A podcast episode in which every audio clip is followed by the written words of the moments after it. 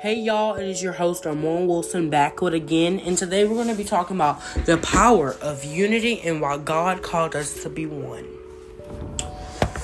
The God we serve is a God of unity who desires that his church live in unity, in harmony, built on the foundation that is Jesus Christ. It is Jesus, it is Jesus who draws us closer draws us closer together in the power of the Holy Spirit that makes our bond stronger. Now, churches today have a lot of values. Some churches, some churches have political correctness events, programs, social responsibility, and it's not that those things are not important. It's really not. But God declares that in His kingdom, nothing is as important as being united, united in love. God calls us to be the church. God calls the church to be a vibrant and powerful one that bears much fruit. And the way we do that is by working together in perfect unity and harmony.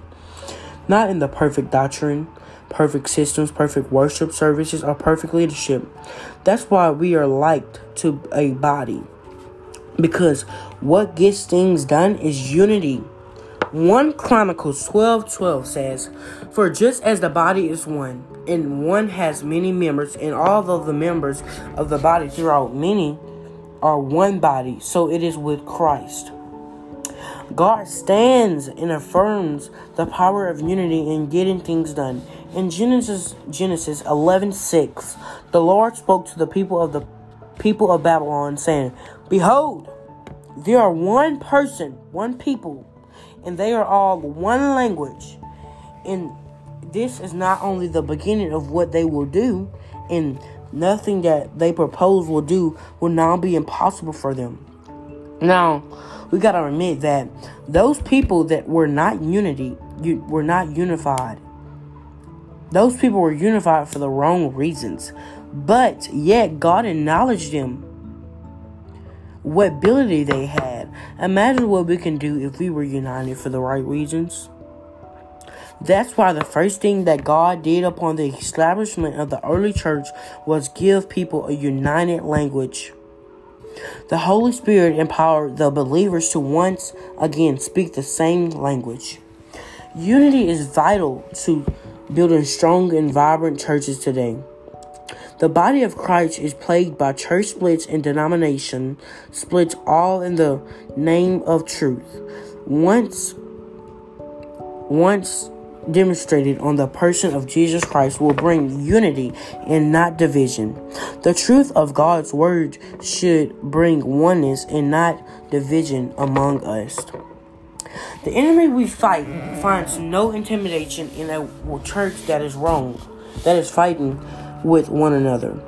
What threatens Satan? What threatens Satan is a force built on one foundation and brought together by the love of God. I'm to say that again.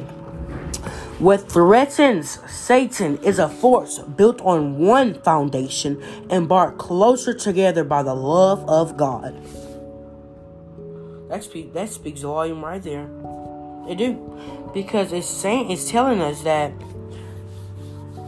it's it's basically it's really telling us that they were um it's telling us that Satan threat if we are united and we are built on one foundation and we are brought closer we are brought closer to the love of God. But that's why God called us to love one another. And over again over again and over again in scripture he values uni- unity and he values relationships built within the perimeters of his. Not your pastor church not your bishop church not the church not the community church. His jesus church.